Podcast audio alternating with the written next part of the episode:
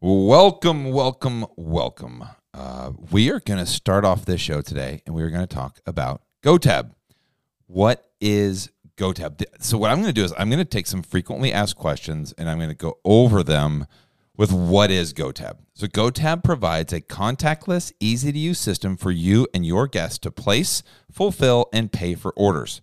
Guests can use their personal devices to order and pay, and their state-of-the-art system makes managing your menu and fulfillment orders simply. They do not charge outrageous fees for the other third-party services, and they let you control your system directly, which is kind of amazing. So does GoTab replace my POS system? No. GoTab system is designed to be both an integrator and a standalone service. So they do have full POS capabilities, but it also works with most legacy systems. Do you need to buy hardware? No, hardware is not required. They're going to try and use all of your existing receipt printers, tablets, and KDS systems. There's some pretty amazing stuff. They allow digital wallet and Apple Pay. The staff receives the orders in several ways, digitally through a receipt printer or within your POS system. It is so, so easy. One of my favorite things, because we do our own delivery, is GoTab creates pick tickets, manages drivers, and creates delivery routes. Delivery drivers can use their GoTab account for both navigation and SMS communications with your customers. So if you wanted to make that leap, you wanted to make the leap, and I want to start doing my own to-go and delivery. Later on in this episode, you're going to hear me and Jim Myers talk about a new opportunity that's coming about that we're going to start here at Nashville Restaurant Radio. Actually, it's with New Light Hospitality, but it's going to be a lot of fun. We're going to do a class. We're going to show you how to do this. We're going to bring some money back and put it into your pockets. And GoTab seamlessly integrates with what we're doing.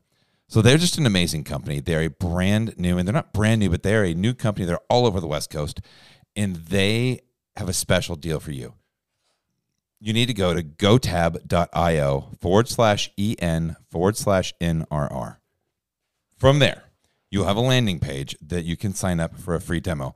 By being a Nashville Restaurant Radio listener, you're going to get $500 if you do need to buy hardware. If there is hardware that you want, anything you want at all, you're going to get $500 of your first bit for free. They did that. I said, look, they offered me. They said, do you want, every time somebody signs up, we'd love to give you some money. And I said, no, you pass that back along to the people. I want to show value to the people. However, do not go to just gotab.io. Go to gotab.io/en/NRR. It is worth $500 to you if you do that. That's not a gimmick. You can go look on their website. You can't get that. That is only for our listeners. So I'm excited to turn that on to you. gotab.io/en/NRR. This is a brand new technology to Nashville. You need to jump on it today.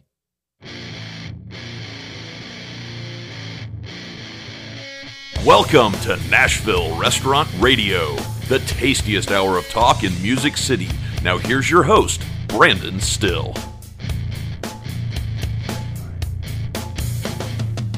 Hello, Music City, and welcome to Nashville Restaurant Radio. My name is Brandon Still, and I am your host, coming at you on a Monday, baby. Yeah, it's a Monday. Are you ready to go out there and take this week by storm? Hell yeah, it's Monday. Let's go. I am pumped, shot out of a cannon today, because we are talking to Jim Myers. And Jim Myers is, besides being one of my favorite people, we talk about it on the show. He's kind of a newer friend, and he's just, we could talk for hours and hours and hours. We actually forgot to take a picture, and I said, hey, meet me tomorrow. Can we take a picture? And he said, yeah. I said, I'm going hiking. You want to go with me? So we brought our dogs, and we talked for another hour and a half, and it was so much fun. In this, you're going to learn all about the Elliston Place Soda Shop, but just so much more. His storytelling from the history of Nashville, he's so eloquent and so just such a beautiful man, and I'm excited to share this interview with you. I want to tell you guys a story. This is just a personal story of greatness, that sometimes greatness happens, and I don't know where I'm going with this story. I just thought I would tell it because I thought it was freaking hilarious.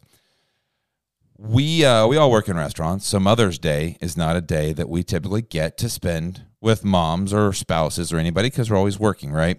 So we have a thing in our house that, you know, hey, honey, I got to be at work all day. It's a very busy day, and I'm gone the majority of the day. So we do Mother's Day the week after Mother's Day, which this year was last weekend, and I decided that she'd been talking about going to Sound Waves at Opryland for a really long time. And I was, I looked online. They've got a Davidson County special, or is a Nashville. If you live in Nashville, you can get a discount to stay there. It's not really a discount; it's still expensive as hell. But the point is, I was just really excited to get the wife and kids there. So we go. We're gonna do the Sound Waves. We've got the room, and it, you know, like I said, it's not cheap, but we're there. We park, and it's valet and all this stuff. And I get to the place, and I said, "Hey, man." We're checking in, and if you had a room that like had a balcony in the Cascades, I think that'd be really, could you think you can upgrade? You know, we're trying to help this out. And he goes, yeah, man, let me check it out. Let me see what you got. And he starts searching through the thing, and I'm fairly lucky with hotels and people hooking me up with upgrades, and goes, you know what? We do have a room in the Cascades with a view. It's great. It's on the third floor. Would you like that room? And I went, Yeah, absolutely. I also have a parlor. You know, a parlor is, that's a room that has like, you know, the living room and all. They go, wow, does it have a balcony? He's like, yeah. And I go, okay. I mean, yeah, that sounds great. He goes, great. The parlor is like $179 extra, and the room in the Cascades is going to be $79 extra. And I'm like, I mean, listen, that's like, is that the equivalent of, hey man, make the drink strong, you know, me asking for some sort of an upgrade? I don't know. I'm kind of a jackass, but so I said, you know what, man, seven. God, I just feel like I paid so much. I was like, you know what, don't worry about it. It's okay. We'll just take the room. What room is it? Oh, it's a standard room, 2 queen beds. It's facing the parking lot. I'm like, hey, the parking lot's a good view. No, it's really not. So my kids walk up. Dad, what's taking so long? And I said, I'm working on it, buddy. I'm working on it. And he goes, where's our room? He goes, do we have a balcony? And I looked at the guy, and he like shook his head like, no, you don't have a balcony. And so then the kid walked away, and I went, you know, man, just give me the room with the balcony. That's fine. Just do it. Let's just do that. Let's just do that.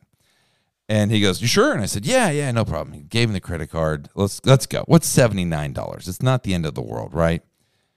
It's a special day. So we get the bags. We're walking down the hallway. And we go up the elevator, and, you know, it's just like, it seems like everything's taking a while. We start walking down the hall, and this hallway is like a mile long, longest hall I've ever seen in my entire life. And we get to the room, and I swipe the little card, or I put the card on the key thing, open the door, and my wife says, oh my God, it has a balcony on the Cascades. She goes, I've dreamed of staying in this room since I was a little girl. And I will tell you, as a man who's a provider and a husband, no better words have ever come out of my wife's mouth. I mean, just versus $79 spent, and you go, this is something I've been dreaming of since I was a little girl, staying in a room. And we've never stayed at the Opryland Hotel ever, one time in our life. And so this is one of those moments where you kind of, oh, thank God I made that decision. Thank God I said, yes, you should do that. And the room was gorgeous. The whole hotel was absolutely amazing. Sound Waves was a ton of fun. The kids got to do the flow rider thing where they're like boogie boarding. It was an absolute blast. If you can, I highly recommend doing it. The outside wasn't open, but it will be open, and it was a lot of fun. So they're not a sponsor or anything. I just thought I would share that fun story, the good fortune of mine to say, you know, man, just give me that room. I had no idea that was the situation, but apparently it was. So awesome. All right. So enough of my silly stories. Thank you guys for listening again. Hey, go follow us on social media. Go follow us on Instagram at Nashville_restaurant_radio, and send me a message and tell me your thoughts on the shows. Give me your recommendations to who you'd like to have on the show. I'm pretty good. If you have somebody you really want to hear and you get in there, I can try and get them on. I try and be all over the place, but if you have somebody that you really love and you want to hear their story, you think that they're really interesting, shoot me a message. Hit me up. And hopefully I can make that happen for you. So we got a lot of fun things coming up on the horizon, and at the end of the show, you're going to hear about a new venture that we're doing that is going to hopefully be a game changer. I'm super excited, And I don't want to make you wait any longer before we talk to Jim Myers. Super excited today to welcome back to the show, Jim Myers. Hi, Jim. Good morning. How are you, Mr. Still? You know what? I'm wonderful. I've been looking forward to today for like a week and a half. However long it's been since we decided we were going to do this, I have been like eagerly looking forward to this morning. Me as well. You know, I love talking to you, and we always have great rambling conversations when we do get together, and there's always so much to talk about, and it's just trying to rein it in, and I guess that's your job as the host to give it some form. I mean, I guess, but I think the fun is not having form. Right. I did go back and I listened to our first episode. Do you know when you were last on, like the first time we did like a show? I'm guessing it was before the soda shop opened. Oh God, yeah. Yeah. Oh yeah. Like, was it 2020? Mm-hmm. Yeah. Do you know what day? No.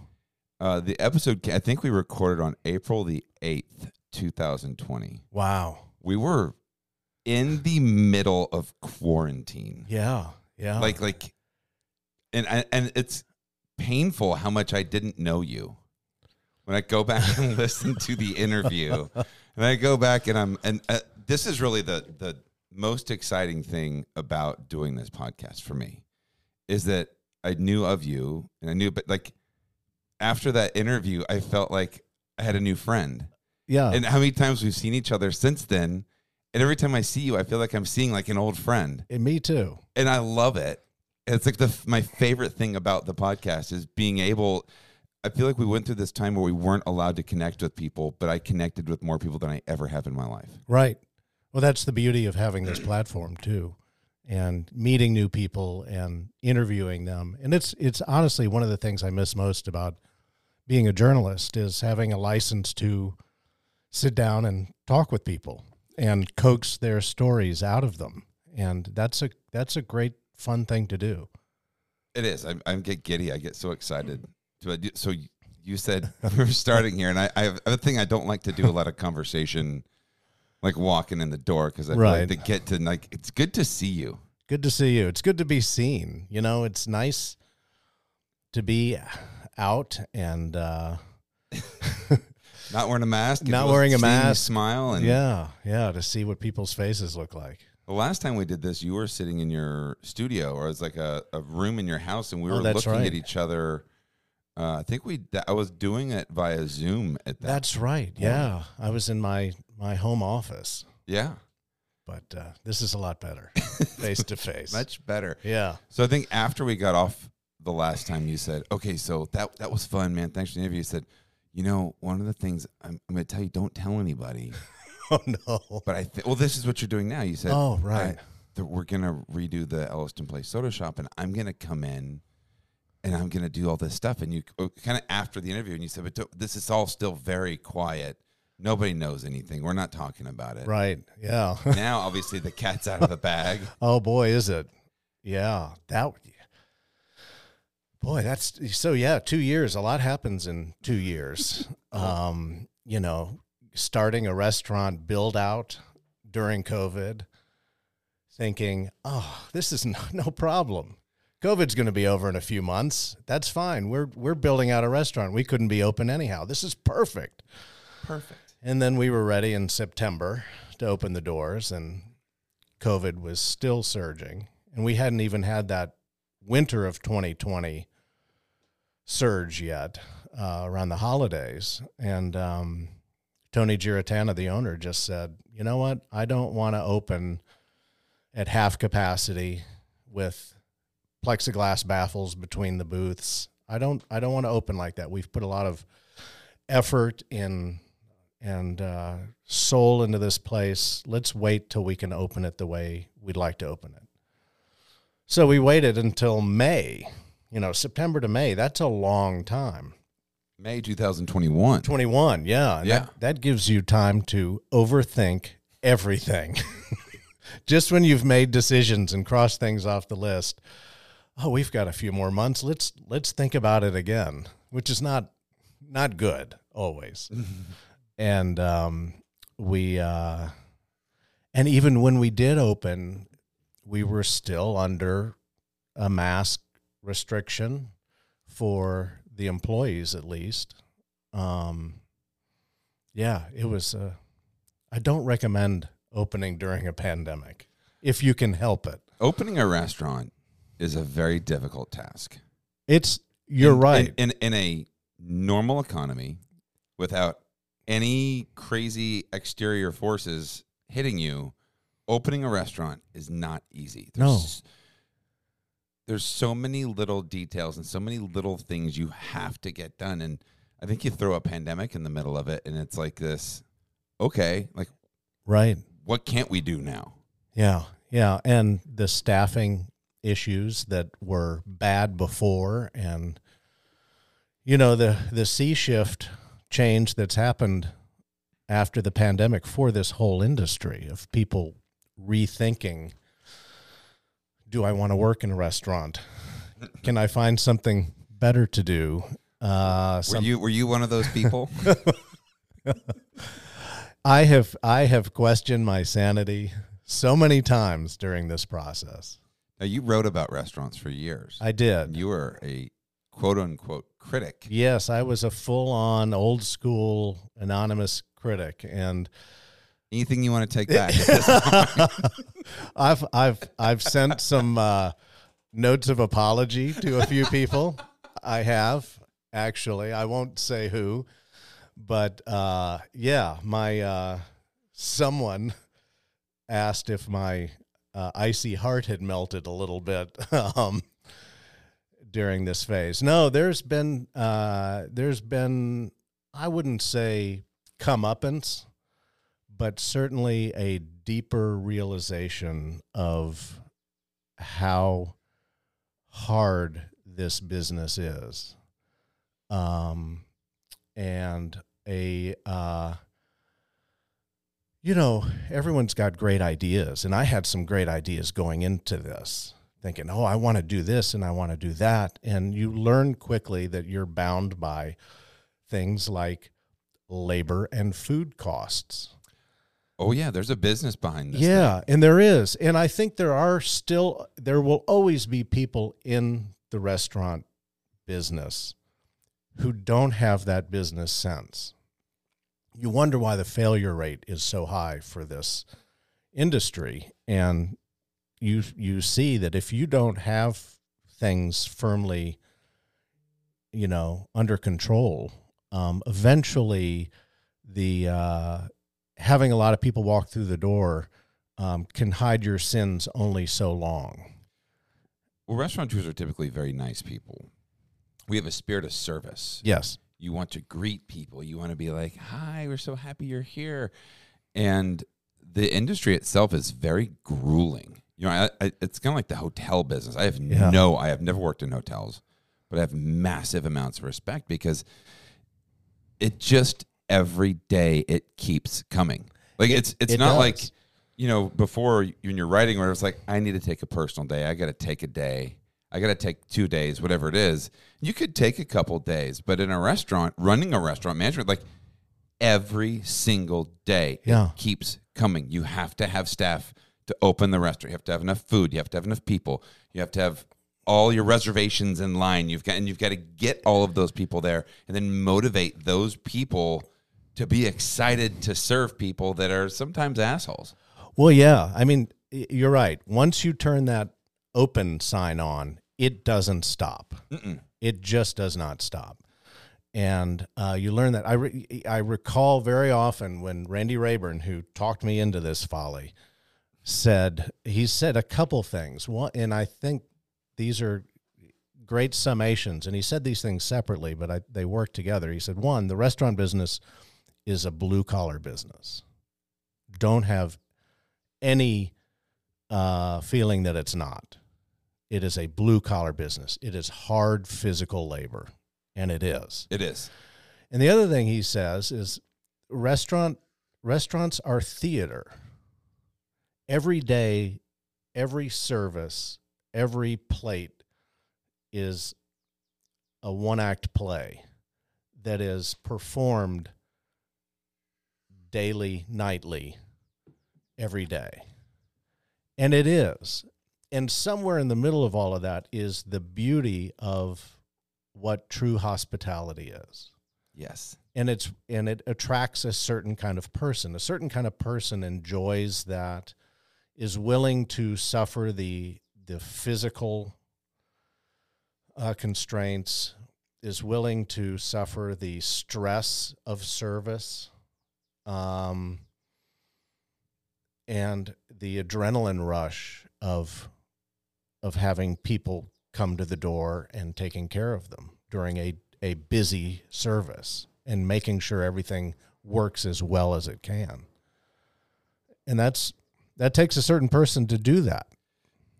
The amount of emotions that I just felt as you were describing that, just the kind of the low when you first get there and then getting ramped up. And then when that door does open, yeah, I used to love, you know, we do lineup before the shift and you get everybody pumped up and you get all the specials and everything. And you look towards the front door and there's like 20 people standing at the front door. There's like this jitter, like this excitement that I would get. And I go, oh yeah, it's on, guys. Like, and it's like that moment where you go from drinking coffee, filling up, you know, salt and peppers and wiping down tables and right, just getting ready, preparing to, it's on. For that curtain to go up. Here we, yeah, and, yeah. And you're officially like, here we go, I'm on stage. And you just, and you go on, and it's, you just go. And there, it's a special thing. I think that we call it turbo boost in our restaurant, right? Because you right, kick in your turbo boost, here we go. But I think that's just I think that's a spirit of service. I think that's a restaurant people thing. We call that people that feel that butterfly, that get that excitement. Right. We call restaurant people. Yeah. And I'm still not sure I'm one of them. You know, I love the hospitality side of things, but there's a part of me that gets so filled with angst when there's a line at the door.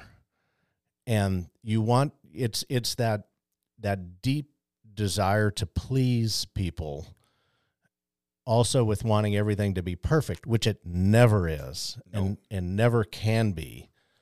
And Craig Clift, our GM, I know you know Craig very well, and Craig thrives on the edge of chaos. On the chaos. It just pumps him up and thrives. And me, it just fills me with angst. It's why I'm absolutely terrible as an expediter, because I just get overamped, and the plates, and looking at the electronic tickets hanging in the window, and looking over my shoulder at the restaurant, and looking at people looking around for they need something, and seeing people at the door, and it's a lot. It is a lot. There's a respect that you have, because I think expediting is one of my favorite things. Right. Because you're literally the air traffic controller. No, and it's for certain people. Yeah, I not get off on it, but like that's one of my favorite. You know, you can say that because some people really do. Yeah. They seize that responsibility and the speed and having all these moving parts working and getting them in concert. So it's a rush. I want to break that down. So if you're listening to this, and I'll explain what we're talking about, right? Because I sometimes people who aren't restaurant people listen to this podcast, and they're like, what's an expediter? I don't understand why that's so hard. So if you're at a table, and you got 6 people, or 4 people, whatever it is, and Grandpa orders a cheeseburger well done, and then Mom orders a salad with grilled chicken, and then you get another person gets a grilled cheese sandwich, and then there's a medium rare steak, right? So you've got 4 different dishes that typically take different times to cook. If I fire that well done or that medium rare steak at the same time I fire the well done burger, that steak's going to sit in the window and overcook.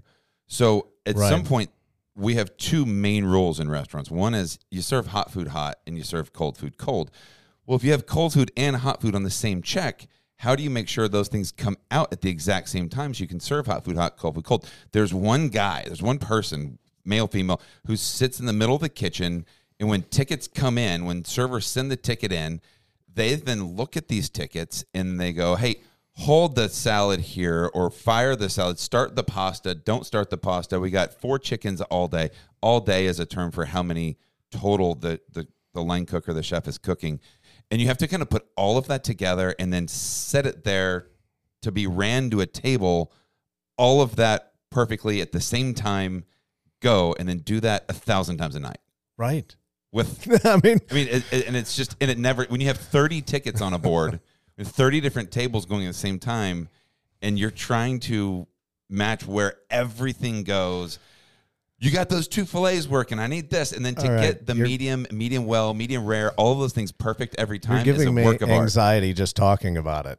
So it's so much fun. But Miss Linda, who's been there for 30 years, loves to put me in Expo. And she goes, you need to learn how to do this.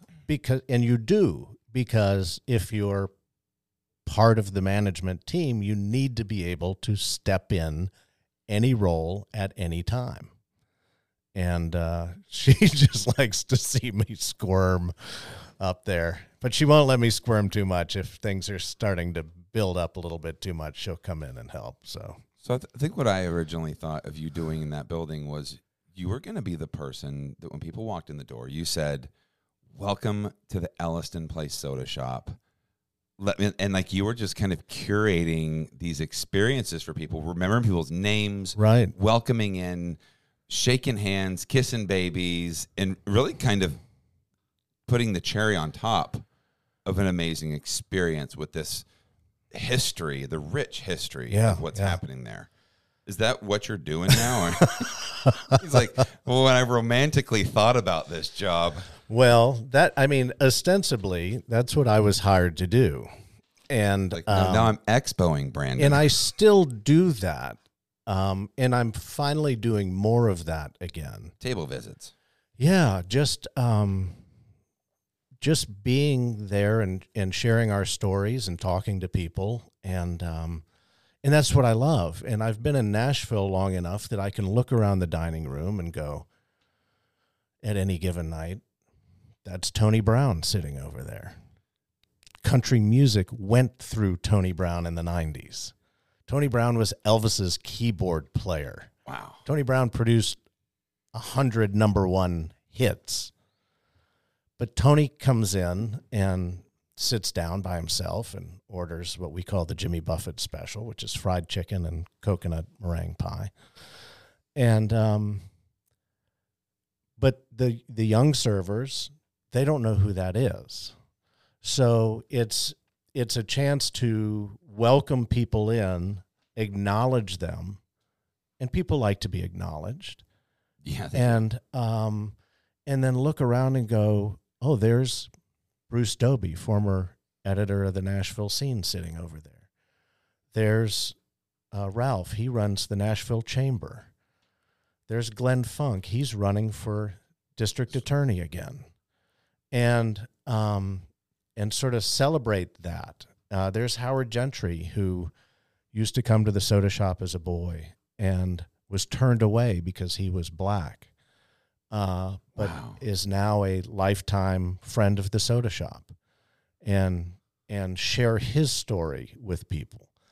So that's the beautiful thing about the restaurant business, is that sense of community that a place that's been around a long time holds. Now, go back to May of 21 when we opened our doors, it became less about that and putting your finger in the dike to stop the leaks and the holes. And it turned into a good, I would say, 10 months of being a floor manager.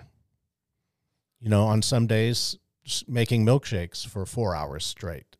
When someone doesn't show up or you're short-staffed for that station, it's being the host, because you don't have a host for that shift.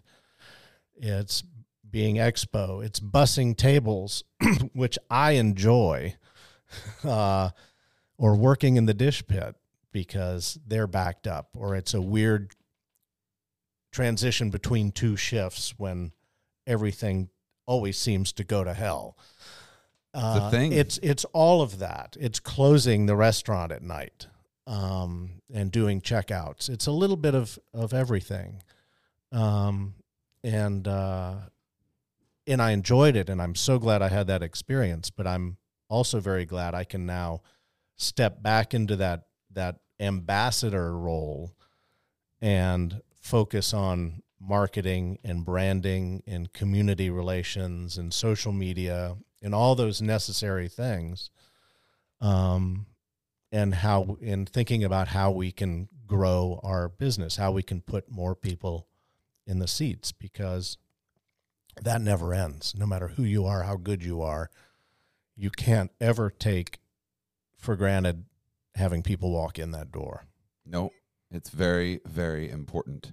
That's why our number one at both of our restaurants, and I've got two iconic restaurants with, Green Hills Grill and Maribel. I mean, yeah. Talk about iconic names. People have been eating there for 30, 40 years. You have a lot longer than that. But that's still a pretty good run in the community, and the name means something to people. It does. It's a crazy experience. I find that people like you, you're a creative, right? I mean, there's a lot of,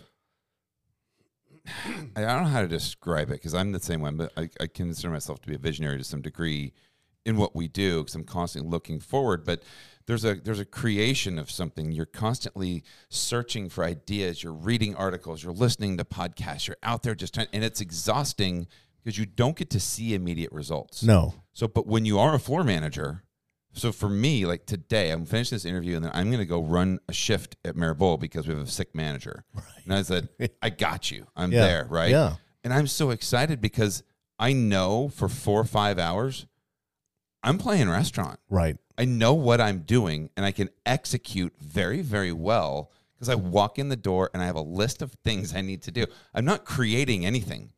I'm executing, and I get to go walk around, talk to people, and bus tables, and there's an immediate satisfaction in bussing a table. You take something that's dirty, and immediately you get it's clean. You go, I did that. Yeah.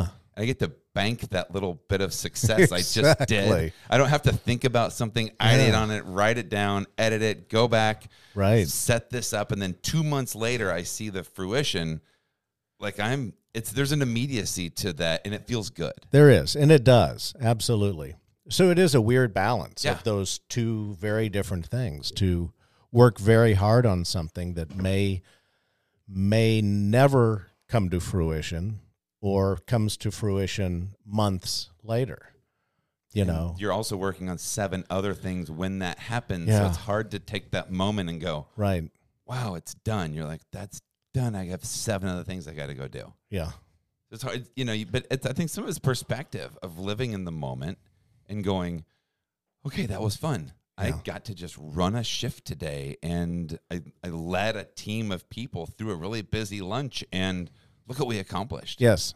There's a massive sense of satisfaction to that. Yeah.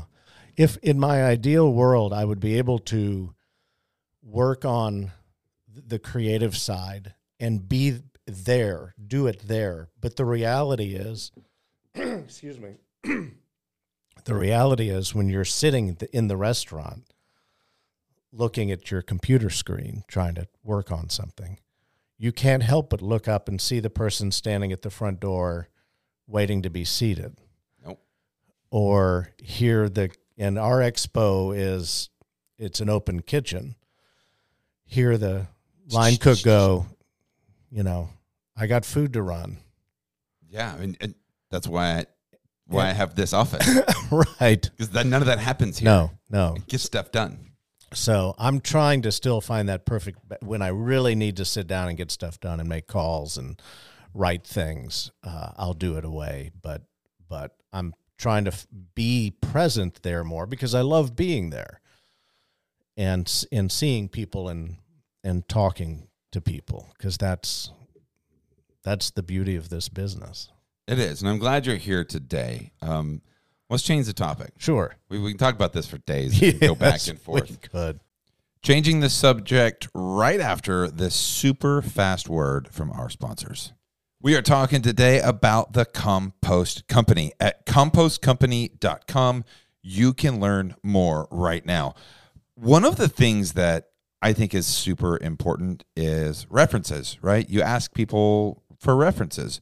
Hey, if you're using a company, then you've gone through and you've made all of the decisions. And if there's people that you respect who have made these decisions, maybe you should do the same thing too. So I thought I would rattle off a few people, a few customers of theirs in this city, people who are doing the right thing, composting, the Music City Center, Whole Foods, Starbucks, the Hilton Hotel downtown, Country Music Hall of Fame, Vanderbilt University, the Nashville Farmers Market, Jenny's Ice Cream, Hunter's Station in East Nashville, Rolf and Daughters, Nordstrom, Metro Nashville Public Works, Second Harvest Food Bank, Gardens of Babylon, the Great House Company, St. Bernard Academy, TriStar Skyline Medical Center, Caterpillar Financial, Lowe's Vanderbilt Plaza Hotel. Guys, there are people in all of those businesses who made the decision to check out the Compost Company because they're doing the right thing, and it's something that will help our world. And I think you should at least check it out. So visit them at compostcompany.com, or if you want to go straight to Jeffrey Ezel, his brothers Jeffrey and Clay, go listen to their episode a couple weeks back, or give Jeffrey a call. His cell phone is 615-866-8152. That's 615-866-8152. You know, in the episode the other day, we talked about getting things done.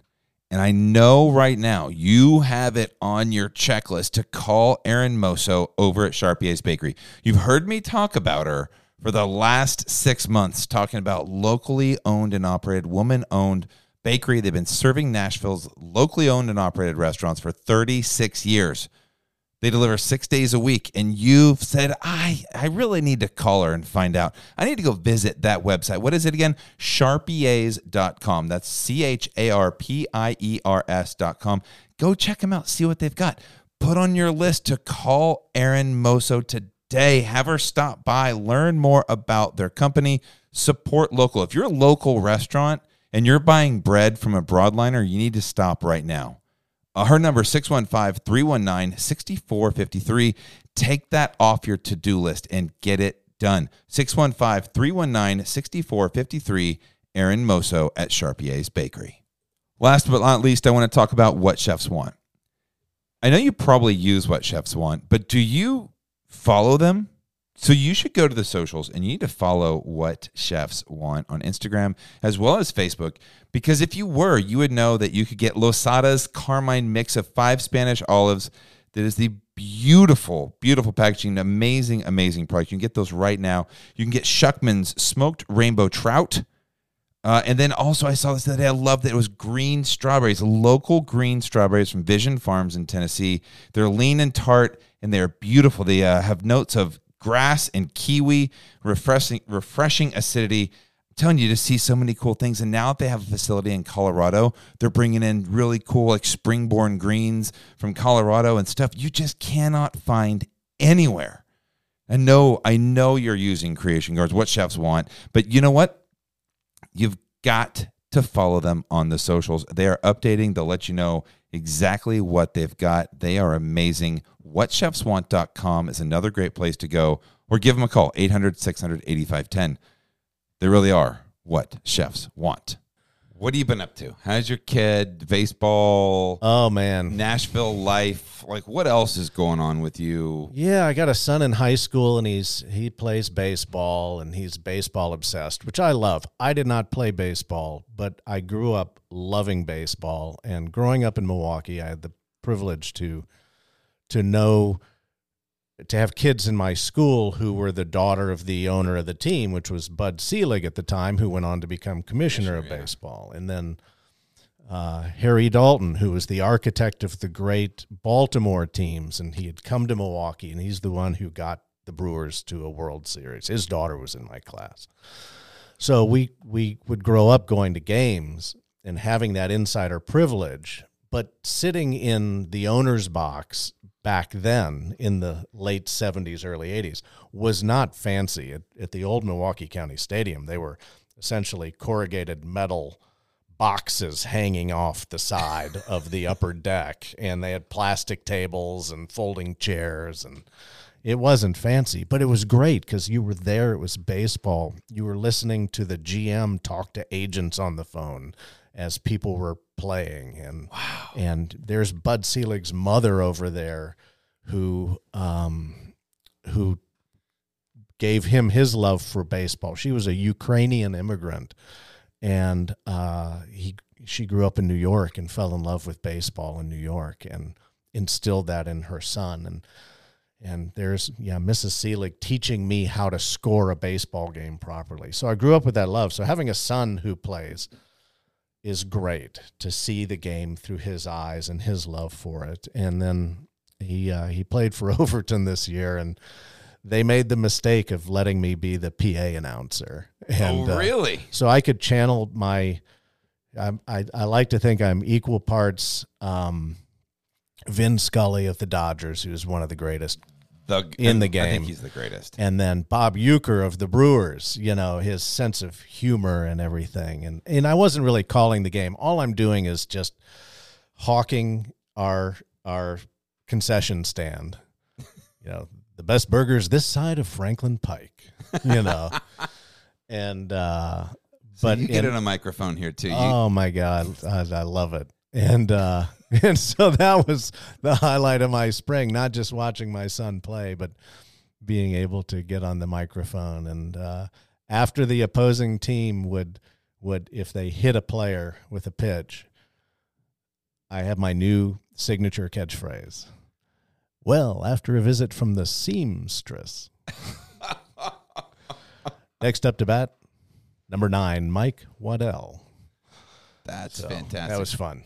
So, so that's just having a 16-year-old at home and who's starting to drive and all of that. Do you take inspiration from Bob Uecker? Now, it's funny because that he was the Brewers announcer. I just thought he was the Cleveland Indians announcer. Oh, right. No, yeah, he's just a bit outside. That's right. No, I do. Yeah, he was great. And just a great guy. And he still works for the Brewers, so he's still out there. Wow. He's amazing. I don't know if you called it. Last night we had our first playoff game. I have 2 boys, 7 and 8 years old now. They're on the same team, 8U, coach pitch. Nice. I'm one of the coaches on the team. Okay. Very similar to running a floor shift in a restaurant. Yes. With kids running around not listening to you. Yeah. It's amazing. And I'm going to catch shit for saying that, but it's funny. But we lost last night, so we have a game tomorrow night, and it's Mike, like one of the kids loves playing, and the other kid is like, this sucks. Like he hates it. It's like dragging him to the car to get him to the game. He's like, I don't want to go. And all he wants to do is bat. And every time that the inning ends and he's on deck, it is like a nuclear like, what is going on? I was gonna bat, and he freaks out and he cries. And I'm like, dude, this is a lot right now. It's hard. It's a stupid game. It's such a hard game to teach kids. It is. It's slow. It's complicated. It's 1,000 situations. It and is. If all you can do is keep them engaged and having fun, then you've won. And if you can do that, even when they're 16 years old, as they continue to learn the game. My son's summer coach is a great guy named Gar Vallone, and he was the first coach I'd ever met who would say, yeah, this is a dumb game. It's hard. It's like if you can hit the ball 1 out of 3 times, you're great. It's humbling. And my son made a mistake at third base, and he said, "Congratulations, Arthur! You've now learned your 565th situation, and there are only about 10,000 more to go." Yeah, and it's crazy, but we love it. It's like the restaurant business. Restaurant business is a stupid business. What a crazy way to make money. And with all those variables and all these things that you can't control and those that you can are flying in a million different directions. And like we said, it's just backbreaking and joint destroying. And, yet we do it and we play it and we thrive on it. I find the restaurant business makes it tougher for me, like at home, because I feel like I'm like Teflon and I don't have emotions anymore. I mean, I haven't had emotions for a long time. I'm learning how to have emotions again. Right. But like, you know, something will happen, right? And my wife like, this is happening. I'm like, okay, so we'll do this, this, and this, and this. And she's like, no, but you understand. I'm like, no, I do. The answer is, it's like, I don't have the capacity to stop. I'm like, oh, no, you don't understand, honey. Like, shit happens all day, every day. Yes. Hey, somebody just pooped on the wall in the bathroom. Somebody threw up in the dining room. Somebody just spilled this. Somebody just, it's like, okay, what's next? You just, right. The line cook just walked out in the middle of the shift, and you got, it's like every single day there's a million things thrown at you. And I get home and I'm like, honey, it's not a big deal. It's a big deal to me. And I'm like, oh, okay. If that's what it is, then that's great. That's so true. But I don't care anymore. Like, I'm like, it doesn't matter to me because we'll just figure it out. Right. I mean, nothing. Let's just nothing is terminal. Let's just whatever. Okay. No, it's true. That's very true. Something that we all have to deal with in this business is just Yeah, and I always thought that was the most amazing thing is that I get up every day and I have zero clue. I have no clue what's going to happen. Right. I had one of my heroes come in the restaurant the other day. Have you ever been starstruck? Do you get that at all? Absolutely. I mean, I've met a million famous people over the years, and I've had conversations with three members of the royal family and all these things. But when I met Johnny Cash, you know, he did his classic, hello, I'm Johnny Cash. And all I could do was look at him and go, yes, you are. I mean, what do you do, right? And I ran out of things to say at that point. So I was a 90s, you know, grunge. Pearl Jam is my all-time favorite band. I have such a like an emotional response to Nirvana music, and like Smashing Pumpkins was one of those bands to me. The melancholy and the infinite sadness, and I was this angry kid, you know, this teenager, and every Smashing Pumpkins song, Nirvana, Pearl Jam, Soundgarden, all those bands just spoke to my soul. And the other day I'm at the grill, and I see this guy come in. He's wearing a black jacket that says 0 across the front, and I was like, holy shit, that's Billy Corgan. And he's just sitting in the lobby, and I'm like, what's the name on that reservation? What's the name of that party? She's like, Hillary.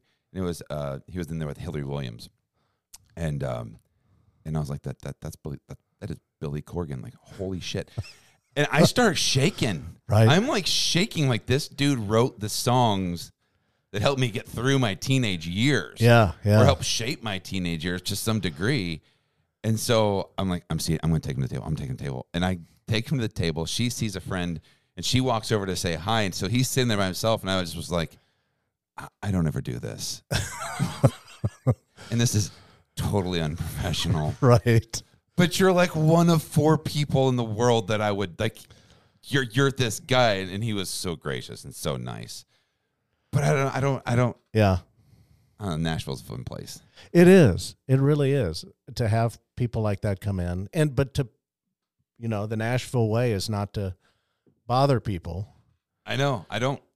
And we have lots of. But you want to talk to them. You want to acknowledge, like I said, acknowledge them. And you know, that's talking about Tony Brown coming in, or I just wrote a blog post about Keith Bilbrey coming in. And Keith was he was a DJ for WSM, and he was a host of the Grand Ole Opry. And he did all these things. He was on the Opry for 30 years. Wow. But he's not as involved anymore. And so it's nice for him to feel recognized and welcomed and acknowledged again. And it's great to be able to do that for folks. And this is a guy, even Tony Brown said, you know, this game has kind of passed me by a little bit. People don't care who I am anymore. And I'm thinking, man, that's sad to me, because you're fucking Tony Brown. Yeah. Can I swear on this show? Hell yeah, you can. It's like, you're the guy. You're one of the most amazing people in this city who had a profound impact on the economy of the city and the genre, and produced so many great songs. And he was talking about he was surprised how one of the new artists had even heard of him. And wow. I'm going, well, someone needs to teach these new artists a thing about the history of the city. But that's another topic. Well, that's interesting, because I don't think that, like, I don't think about that stuff. Yeah. I think that just kind of what's in front of me, and you think about all of old Nashville and what it was, and they're still here. Right. And it's still going on, but I think a lot of them probably feel forgotten. They do. And, you know, that's the scary perspective on age and aging. And, you know, I graduated from high school in 1980, and I'm turning 60 this year, okay? And someone said, when we were seniors in high school in 1980, the people who are our age now, people who were 60 years old then, were World War II veterans.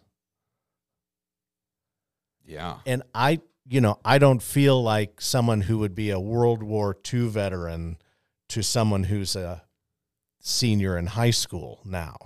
I don't think of that gap or that distance. But it's huge, and it's culturally huge.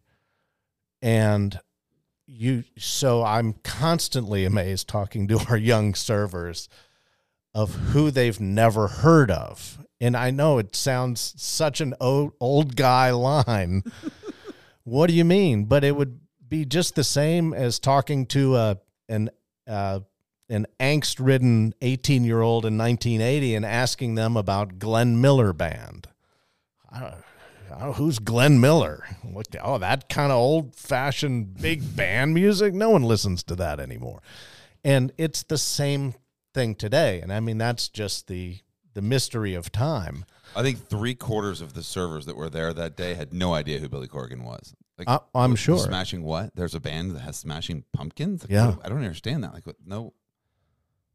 Nobody knew who they were. Alan Jackson comes into Maribel from time to time. Nobody knows who he is.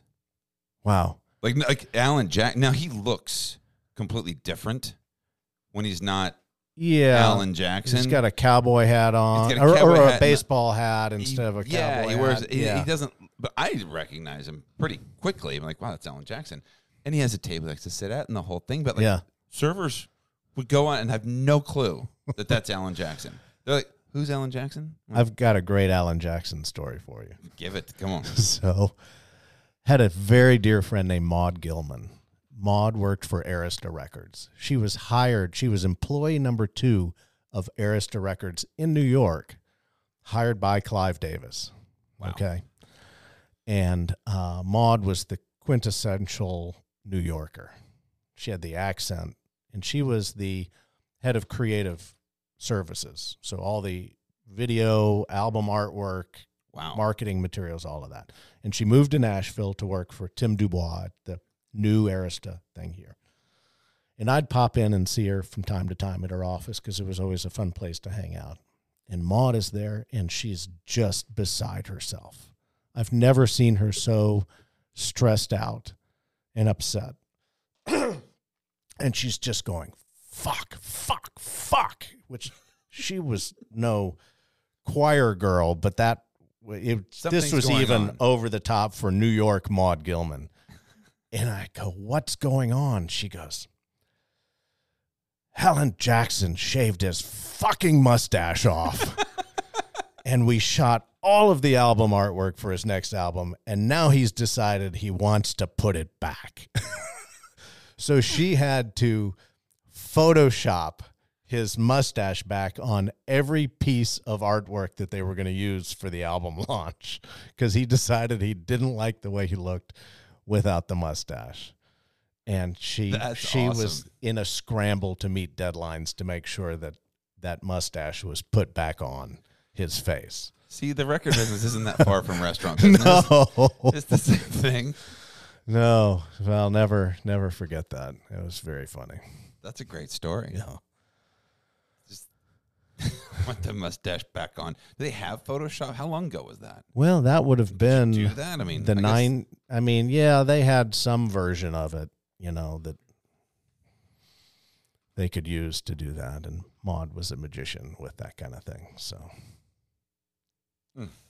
Old Alan Jackson shaved that signature mustache off. We always, you know, it's funny because I listen back to our old episode, and we just go back into, like, these old Nashville stories. Yeah. I feel like that's just, like, a thing. Yeah. Well, it is. It just pulling in here to your office here on 21st, you're next to the laundromat. Yeah. And it's been called the Rock and Roll Laundromat and the, you know. The one right on the corner of Blair and 21st. Yeah, on the corner of Blair and 21st. And I was working on a film project at the time, The Thing Called Love. River Phoenix's last movie. It had Sandra Bullock. I remember that movie. Great cast. I'm Nashville. I'm here. I'm never leaving. Yeah. on the rooftop. Yeah. Yeah, that's it. The Bluebird Cafe was like the centerpiece. Yeah, it was Nashville before the Nashville show came along. And so they I had met the executive producer, because I was hired to help with the music and to work with the music supervisor. And so I had met the executive producer, and the assistant producer was this woman named Darlene Chan.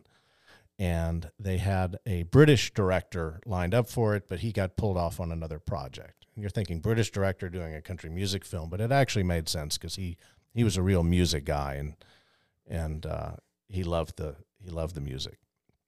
So pre-production, they had to hire a new director, and they ended up hiring Peter Bogdanovich, legendary guy. So I'm sitting in that laundromat on a date. In the laundromat? Yeah. Right behind us here? Yeah, right here. You were on a date? I'm on a date there. I had a bottle of wine, and there was this girl that I was really sweet on.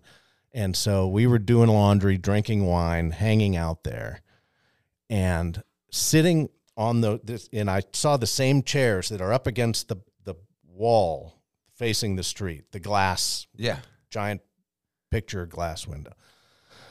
Sitting there and drinking wine, hanging out, and bam, bam, bam, someone's rapping on the glass right outside.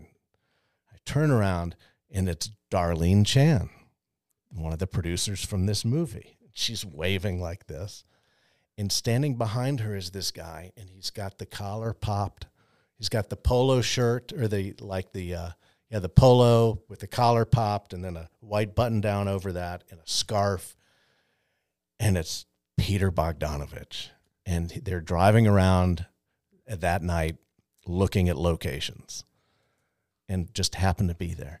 And he's staring at this girl I'm with. I mean, just transfixed staring. And it wasn't until I really understood who he was and his history that he was married to Dorothy Stratton, the Playboy playmate who was murdered. And then he married Dorothy's little sister, which is kind of... I don't know, and I don't even know who this is. Yeah, like, and so they made movies about this. I forget the name of the movie about Dorothy Stratton. I think Margot Hemingway was the who played Dorothy Stratton. Anyhow, so he's just, and because this girl was tall, blonde, statuesque, and probably reminded him of Dorothy Stratton, but it was just crazy. It's like there's Peter Bogdanovich staring at this person, and we meet and talk, and isn't this great? And then they go on their way, and we finish our wine and our laundry. That's a Nashville story to me. 100%. Did you? The girl? Is there like? Was she like? Holy shit! You know these people? And yeah. No. It didn't get me any. These are my friends. These didn't get me any traction. No. So, damn. Yeah. She's like, who's Peter Bogdanovich? I don't know who this guy is either. Yeah, and he just passed away a few weeks ago. Really? So, yeah. Wow. But I tell you, there's so many of those little stories that people you inevitably have if you've been here long enough or anywhere. You just run into people and you're like, wow, that's oh my gosh. No, it's true, and I hadn't thought of that story in years. But seeing the and I've driven by the laundromat thousands of times on 21st. But turning right there and realizing I had to turn right behind it and looking at it and just all these memories came flooding back. What part of town do you live in? You in Westmead? Westmead, yeah, okay. The edge of Westmead. Okay. Where'd you go to school? Well, I didn't grow up here. So my mother was born here, and her whole side of the family settled Middle Tennessee in the early 1800s.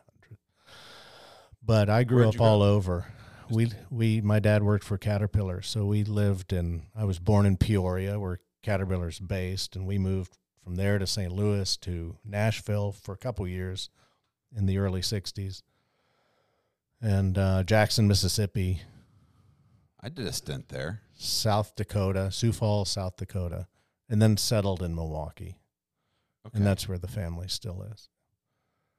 And you came back to Nashville. Yeah, I came here for college to Vanderbilt and then left and then came back for grad school and then left and then came back and stayed. Yeah. You said you just recently wrote a column. Is that what you said? You wrote something? A blog post? Oh, a blog. For the soda shop. For the soda. So you do that. Are you doing any writing? Not as much as I would like, but starting to get back into that. We're going to start doing a weekly blog post about just different things about the soda shop. There are just so many stories, historical things, new things. I mean, I'm still a journalist at heart, so I will meet someone and hear their story and say, hey, can I write about you and profile you? So yeah, starting to do more of that. Why don't you guys do the soda shop podcast? Why don't you when you see that person, why don't you sit down and do like a 20-minute interview with them and let them tell the story with you. Yeah, that's a great idea. You know, a lot of fun. Yeah. You just put that out too. Then you can even write a blog post after that to kind of go to surmise it. Sure. Yeah. Well, we got a studio here. We can make that something happen. Yeah, there you go. It'd be a lot of fun. Yeah, it would be. I've thought about doing the podcast thing forever. You don't work in media without thinking about it or without people saying, you should do this. You need to do this. It's the new, you should write a book. Yeah. And it's like, yeah, I know the realities of that and who's going to pay for it, which is why I'm glad you've built this up to a point that you've been able to monetize it. I have several sponsors. Yeah. And they work out really well because they're people that I trust, that I work with, that I'm excited to talk about because I believe in them. But they do afford, like, one of the things is I don't take any money from restaurants. I don't. Right, and that's important. And last time I was at the Elliston Place Soda Shop, Craig was like, "Let me go." No. I'm not here to get one thing for free. Any restaurant that I go to, I have sponsors that give me money, and I like to pay when I go places. I want to support restaurants, and that's really what I'm not getting rich at all on this, but it does allow me to have a studio and to buy good equipment and sound good, and to go out and eat with my wife and family and people, and it's nice to be able to give a budget back, to do that. Yeah. Have a budget to do that. And then I think that really the biggest thing is creating community, doing this and bringing all these people together and being able to introduce places. I've got two new sponsors that are technology companies that really aren't in Nashville. Yeah. That are brand new, that are amazing. They're all over the West Coast, but they just haven't made it to Nashville yet. And this medium allows me to share kind of I'm hopefully introducing people to new technology that they didn't know about. So, if there's a way I can help people run a business better or operate with really good vendors, and when you're in that four walls all day long, you can't go out and do a lot of research and go talk to a bunch of people. And I have that unique thing that I do get to do that a lot. So I'm able to kind of, if I can share really cool stuff and people can save money or whatever. I'm actually working right now on a pretty big deal I haven't talked about it yet. I think I'll talk about it. I want to tell you about it. Okay. And I'll do a full episode on it. I'm a little nervous to say this. It's going to be called the Nashville Restaurant Alliance. And it's going to be a group. I mean, it's you think Nashville Originals? Sure. Back in the day. Oh, I know it very well. Right. So they, I think if I, and I'll do a whole episode on this, but back in the day, I think I was selling Maggiano's and Ten Angel produce at the time. Yeah. I think Maggiano's is paying like $22 a case for romaine, and Ten Angel was at like $34. Yeah. And it's like, well, dude, what the hell? And I'm like, they buy 110 cases at a time. And they buy it on one delivery, and it cost me $100 to make a delivery. And so they pay a lot less. And then you're buying from 4 different produce companies because you think you're getting the best deal, but you're only giving me 8 cases on my delivery, and it cost me $100 to make that delivery. I got to charge you $12.74 above every case just to break even. Yeah. So you're going to pay a lot more. I think that was, and there was kind of a catalyst. There's, well, we'll get a bunch of restaurants together, and when we have 50 restaurants together, then we can do some things. And I think that he did a great job. He got the restaurants together, and then they couldn't agree on anything. You know, you get a bunch of people in the same room, and it's like, well, I like Cisco. Well, I like this. I know. That. I worked briefly with them. It was the Nashville Originals, and it was like herding, not just herding cats, but herding cats on amphetamines.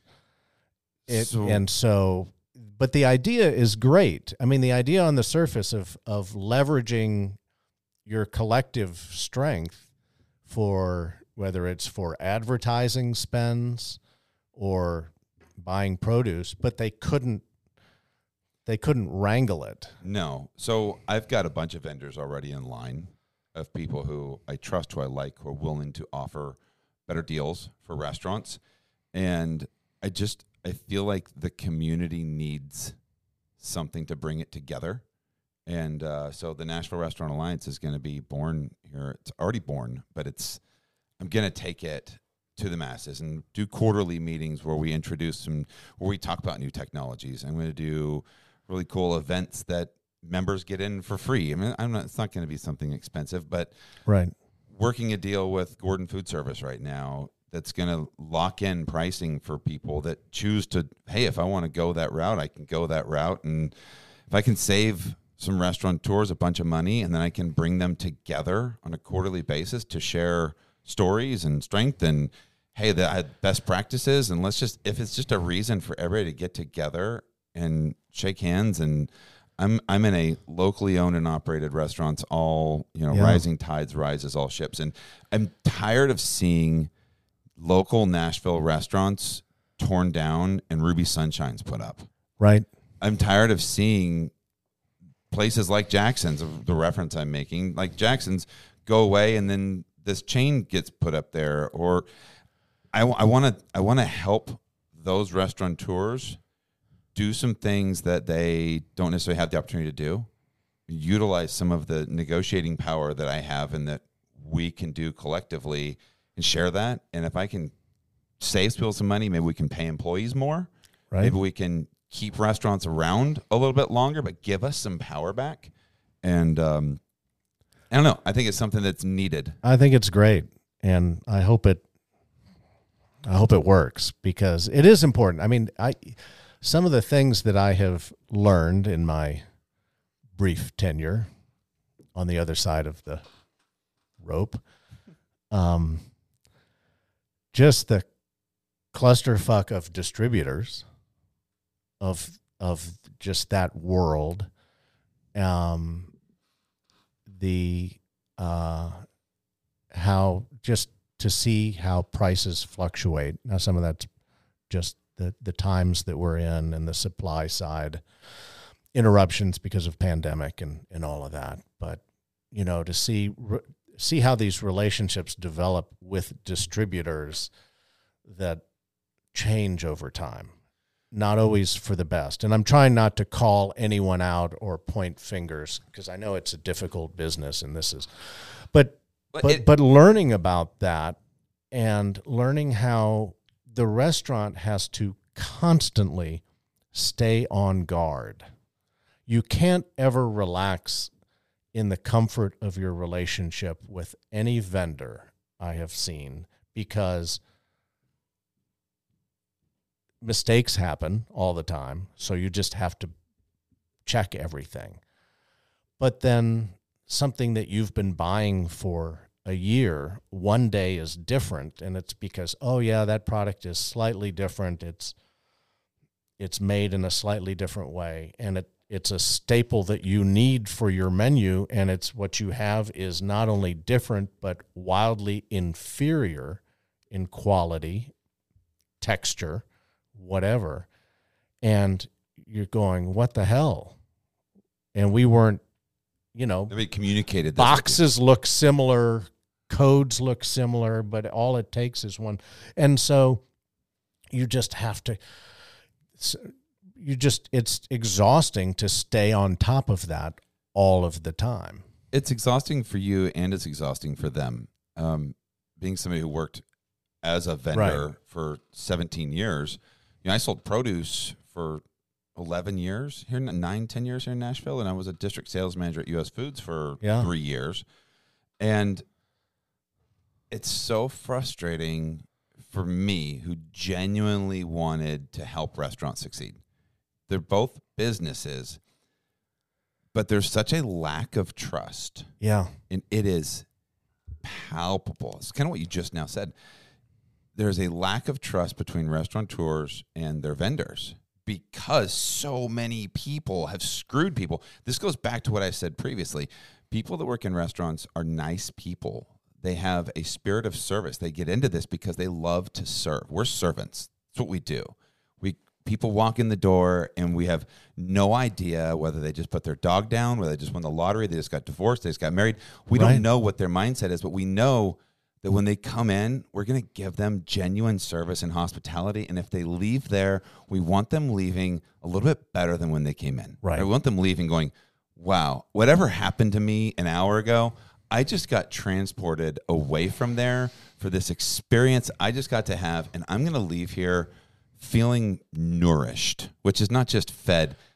I feel whole. Right. We want that, right? We want. And that. I'd like to talk more about that, but finish your other. But the problem with that is that people that do those things, that have that, are nice people, and they get taken advantage of. Yeah.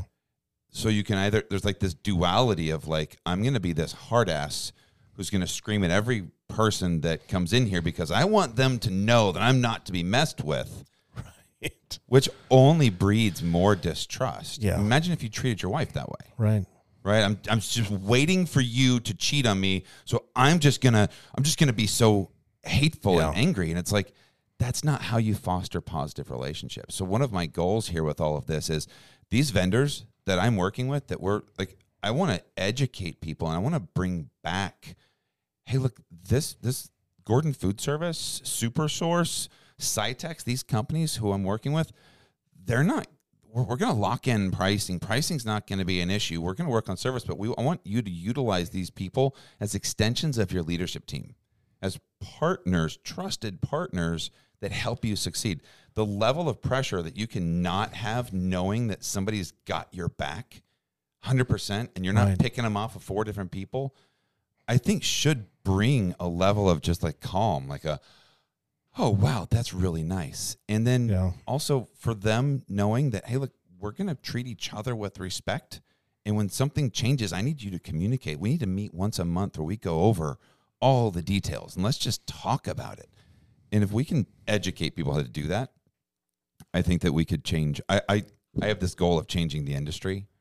I want to change the industry to where the restaurant industry comes a place where people want to go to have careers. I want to offer 401ks and insurance. And like, I want more people retiring from, I want retirement parties from restaurants, which you just don't hear. No, but it's totally doable, but we have to make the change. We have to say, we're going to treat our people better. We're going to offer the benefits. We're going to offer wellness opportunities, because all the things we described earlier, just the insanity of every day changing, can drive you crazy, and we have to protect our own. Yeah. And we just don't. People are a commodity that we use to come in, oh, you're just a server, you're just this, you're just that. Like, no, we have to oh, we have to put our arms around each other. We have to have that level. And I want to bring that back. I want to bring, somebody has to step up and say, we have to change the way we fundamentally operate as restaurants in our city. And what can I do to change this industry for the better? That's why I want to do the Nashville Restaurant Alliance. I want to bring people together, and I want to start something that says, we're going to do it differently. We're going to be better. We are going to, whatever the world says about the hospitality industry in Nashville, we do it different. We do it different. Well, I think that's beyond noble. And I'm going to run two restaurants and a podcast while we do it, but I'm going to... You'll die trying. But you know what? I'm going to. Damn it! I feel like we can. You want to talk about hospitality? No. Well, it fits all of that, and I think that's one of the biggest things that I've learned working in the restaurant. And these are things that I understood intuitively. You know, you cover an industry long enough, you begin to understand it. But there's no substitute for actually working in it. And it's that notion of what hospitality means at its very root, of taking care of people. And the thing that I wasn't, and I can't remember if I talked about this at all with you on previous conversations, I wasn't emotionally prepared for that side of it, in terms of the depth of the relationships that you have the chance to develop with your customers, your guests, in the more pure, use of that word, hospitality and guests. And the soda shop has been around for so long that there are some of these traditions that it has, rooted in that physical community that it's in, being close to the healthcare center of the city. So there's this tradition that when someone has a baby at the old Baptist hospital, the dad brings them a milkshake. That's been going on for generations. I didn't know that. Yeah. And so we actually did a little marketing thing of putting a free milkshake card in the packet that new moms get at the but it's this That's tradition. Awesome. Yeah. And we had onesies made that say new kid on the rock block, Nice. But the other side of that is there are people who come to Nashville from all over the state or the Mid-South, whether it's going to Vanderbilt or one of the other hospitals, seeking treatment of some kind. And some of them are here. They might be waiting for an organ donor. Some of them may be here because they have a baby in the NICU, the neonatal intensive care unit. So they're living in a hotel or one of these long-range hotels, and they come in to eat a lot. So you get to know these people. And you ask them how they are in a very sincere way, and not just a greeting. Hey, what's up? Right. How are you? How are you? And you come to recognize them because they have hospital bracelets on, or they have a visitor tag, and you don't know if they have someone in for a routine hernia surgery or whether a relative is in hospice, their end of days. Yes. And to be able to sincerely welcome people and connect with them and offer them comfort food in the purest sense, and just comfort in general, and say, sit, when they go, I've been sitting here and I'm taking up this booth. It's like, you sit there as long as you like, as long as you need. Yeah. And you come back whenever you need to come back, and charge up your phone and just hang out and do whatever to get away from the hospital, for whatever you need. You're welcome here. And that's a deeply emotional thing. Or, hey, you're through your chemo, you get to go home now. And the hugs and the tears of that. And that's that's so much a part of the soda shop, again, because of its geographical community. But that's you too, and that's Miss Linda, and that's Craig, and that's a culture. I mean, so you could easily say, "Are you buying something? You need to get, right. This is, no shirt, no shoes, no service, no public restrooms, but the arms wide open. Yeah, come in, charge your phone. It's okay. Hey, look, get away from that. That's understanding humanity. That's being humans. That's true hospitality. And that's the essay that I'm writing now, is about that and its effect on me, but also how I think we forgot how important that was during the pandemic, when we couldn't go to restaurants, that restaurants serve this deeper purpose, or they have the capacity and the opportunity to serve this deeper purpose. That it's not just a place to eat, that it is a place that's part of the community. And as we saw people coming back in, you felt that. You felt, man, it's great to be back eating in a restaurant, and that they missed that important role that restaurants play in a true community sense. I think that's something that anybody who's in the hospitality industry can hear that right now, you saying that. And I think that we need to take that in. I think that a lot of people are tired. A lot of people aren't okay, but genuine, true hospitality, we don't want to lose that. That's kind of one of the things that makes Nashville special. When I used to drive Uber, every time I'd drive somebody around and they would be like, "You are so nice." Yeah. Thank you. They'd say, "What's something we have to do?" And if I'm downtown, I'd go, "Yeah, I got to see the Parthenon." What's the Parthenon? And I would go, I'll go drive you around the park real quick. You got to see this. At least take a picture. Yeah. And they would be like, why did you do that? And I'm like, I don't know. 'Cause you're here and you like to see that. And yeah, I felt some weird sense of responsibility that I want your perception of Nashville to be that it's not all about the dollar. It's not all about, well, if you don't have this, it's not a quid pro quo. It's because that's the cool thing to do. I'd love for you to see that. I'm genuinely proud of it. I mean, it's kind of cool that we have this here. Yeah. I'll tell you a story. I had these two women that come in the other day, Green Hills Grill. This is about 4 or 5 months ago. And they walked in the front door and I said, "Ladies, how we doing today?" And they were like, "Yeah, oh, we're okay." And I said, "Great." I said, "Is there a favorite place you have?" And they said, "Just two." And I said, "Great. Is there a favorite place you have in the restaurant?" Because, the Green Hills, there's 3-4 different places in the restaurant. People like to sit. And we don't sit on rotations. We seat people where they want to be seated, right? So they go, we've never been here before. And I go, "Okay, fantastic. Do you want a kind of a louder table if you're in the bar? Do you want a cozy booth in the back?" They go, "Cozy booth." And I said, "No problem." And I take them to the table and I'm talking to them, "Just glad you guys are here," and welcome and this and that. And so I sat down. They go, "Do you have a bar?" And I was like, "Yeah, though we just that whole room right there." And they said, "Do you do margaritas?" And I go, "Absolutely. We got skinny margarita, all the margaritas in the world." Right.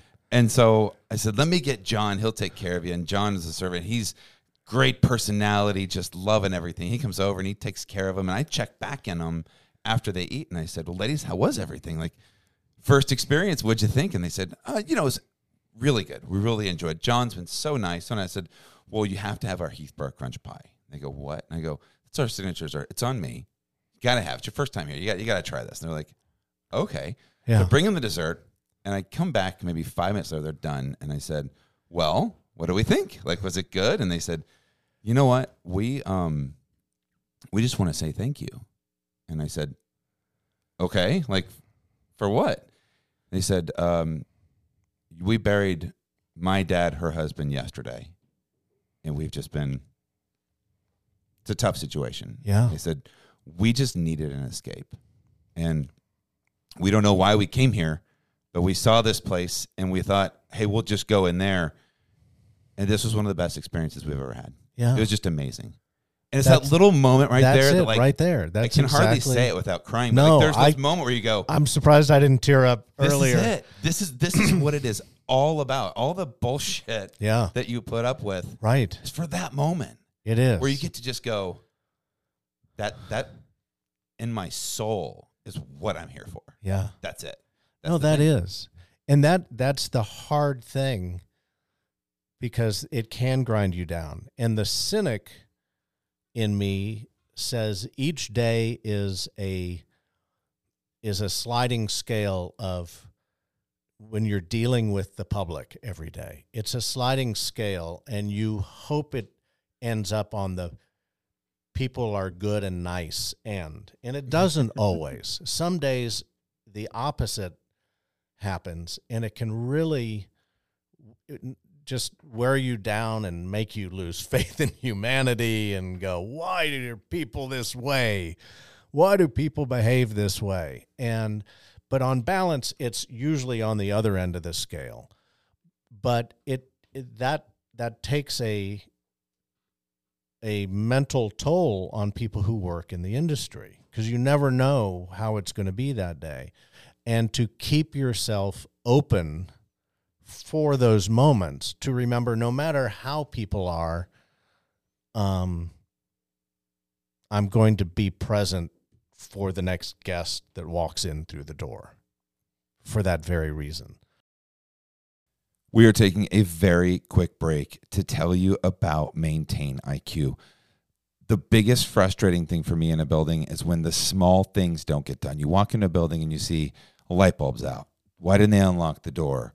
How come this didn't happen? And you want to go, well, first of all, you need to get it done, but like, who didn't do that? Why is this not done every day? And Maintain IQ is the app that you need, because it does it for you. It is a checklist. It's a digital checklist. You may have a clipboard right now that you walk around the building of what do you do after the week? It goes in the trash. This will keep records of every single time this gets done. This is not only a manager opening checklist, a manager mid checklist, a manager closing checklist. It's a line closing checklist. It is a server side work chart. It is everything. It is food temping. It works with Bluetooth thermometers. You temp food, it goes directly into here. It's a temperature log. It is a way to keep work orders in order. It does all of these things in an app. Everybody can sign in, fill out their closing duties. So that age-old bartender coming in the morning, who didn't stock wine last night? You go to Maintain IQ and you can see who the closing bartender was, and if they clicked that they did the work. The level of accountability for every single position in your building is amazing. So right now, here's what you do. I want you to go to maintainiq.com, and I want you to give them a call.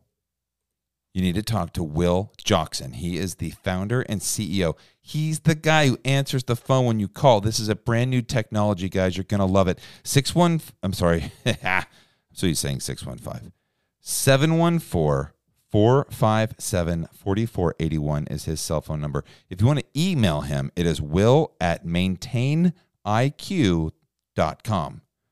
Guys, this is a game changer. You're going to thank me for it. Maintain IQ.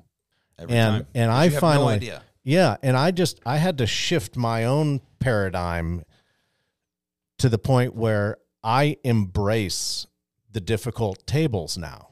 That's my, you may thrive on expo and all of that. I thrive on the most difficult table of people. That's your challenge. Yeah. I'm going to win them over. Yeah. I'm going to find a way to make this right. And I'm not going to win everyone, but I'm going to win a lot of them. And to me, that changed everything. I go, that's fun. That's because those people will leave happier than when they came in. Yeah. Even if, and we screw up things every day. It happens. All the time. I remember this guy was so angry that his chicken tenders were taking so long. And I just walked up and I go, well, you think our 1 hour chicken tenders are good. You need to try our 2.5 hour chicken tenders. They are really worth the wait. And, it just a little humor disarmed him a bit and a little contrition. I'm sorry. How do we make this right? Owning when we mess up. I think when you start making excuses and, well, we didn't have, right. I said at the beginning of the pandemic, I told my leadership team, I said, I never want one time, I don't care what it is, I never want to use the pandemic as an excuse. Right. We know it's here. Yeah. We know what we're dealing with. Stuff happens. But I never want a guest to hear me say, well, it's a pandemic. Yeah. Like I'm throwing my hands up. Like, what are you supposed to do? Yeah. Well, we know it's a pandemic, so right. Make it happen. Jim, I could talk to you for hours and hours and hours. Likewise. We could do this. We should do this more. Like once a month, we'll just like a random Jim Myers great to catch up with you. And it's so fun talking. And talk about this crazy world we're in. It is. And we didn't touch on a million topics we could have. Yeah. I'm looking at Pat Martin's book over there. What a great book. What a fantastic book. Yeah. It just had him in a couple weeks ago. We talked about it. Yeah. I started reading that book, and I first of all, I saw Life of Fire, and I was like, what is this? And then I went, right. Oh, it's him talking about the life of a fire and how you maintain it and cook with it. And I was like, oh, yes. And I read the whole thing, and I was like, I am building a pit in my backyard. Right, yeah. It is going to be epic, and I am so excited. I'm going to get some people. Will you come? I'll come. You come do a cook with me. I got to find the right crew. Which is important, you open the book to them. That's what I talked about in the interviews. I said, I loved how you did it. Like you said, a road trip. You'd much rather do a road trip.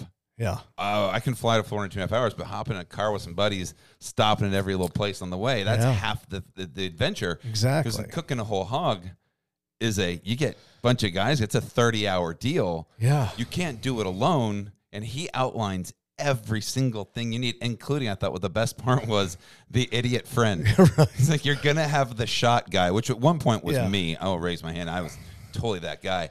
But he goes, you have to have the shot guy. He goes, don't give him any responsibilities that you're going to need. He's like, let him carry the wood. You that need guy, all those personality archetypes. Yes. And yeah, it's great. And he wrote it in his words. It was like as if you're talking to Pat Martin, reading it in his words. Nice shout out to you in the book too. Pictures of you in the book. And I was proud to be a part of that. And so great. I just imagined reading that, and I was like, I want to be in a whole hog cook with him and his buddies, hanging out, shooting the shit. It's the best. I would, just maintaining the fire all day, and then finally at the very end of it, getting to eat, like just the whole fellowship of the thing. I was like, I love that he said it's like a road trip.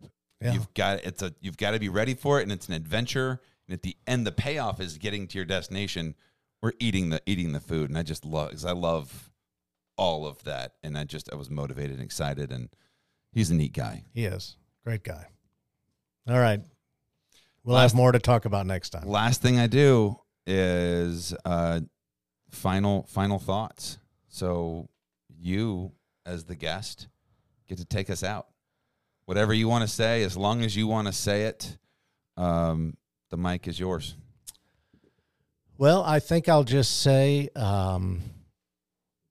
it's really a privilege to work in this industry.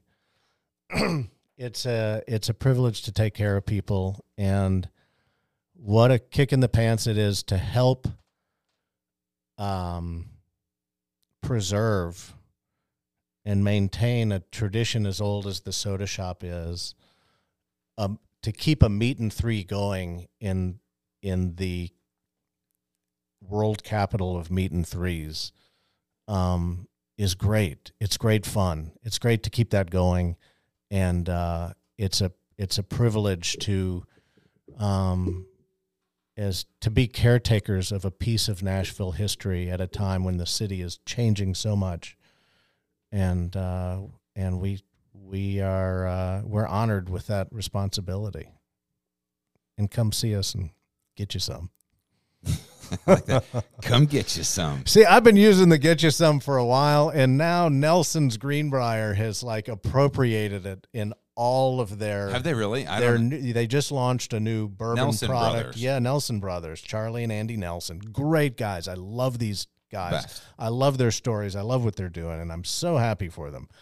But now it's like they're putting it on hats. They're hashtagging it and everything. It's get you some Greenbrier. And I'm going, okay, I'll cede that one to them. Well, I will tell you, congratulations for making the inaugural Nashville Hot List. Thank you very much. Yes. I was so thrilled to be on there, and I called everyone in our organization and go, how did this happen? And no one knew, and it was just purely from your largesse. You do a great job. Your largesse. Yeah. And you guys, I had lunch there a couple weeks ago, and it was so good, just the whole atmosphere and the whole vibe. And you know, as I'm doing a new show for Visit Music City, at the end of that show every week, I'm gonna actually change it to 10 restaurants, and the first 5 I'm gonna say on the show. You have to visit the website to get the second 5. There you go. But the inaugural Nashville Hot List. Thank you very much. Elliston Place Soda Shop. It means a lot. It really does. Well, it's sincerely well earned, and thanks for joining us today. Thank you, brother. All right, man. Big thank you to Jim Myers for joining the show.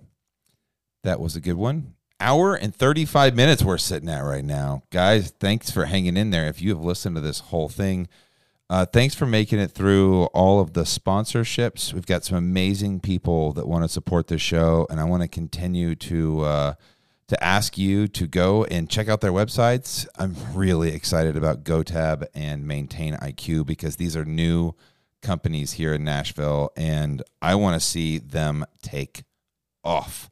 Literally, there's like one restaurant for each of them here in town, and the big avalanche of restaurants we're going to get to utilize this technology and win is going to be big. We got some big things coming. Nashville Restaurant Alliance. Yes, that is the next thing. So we're going to take a bunch of companies and a bunch of restaurants together.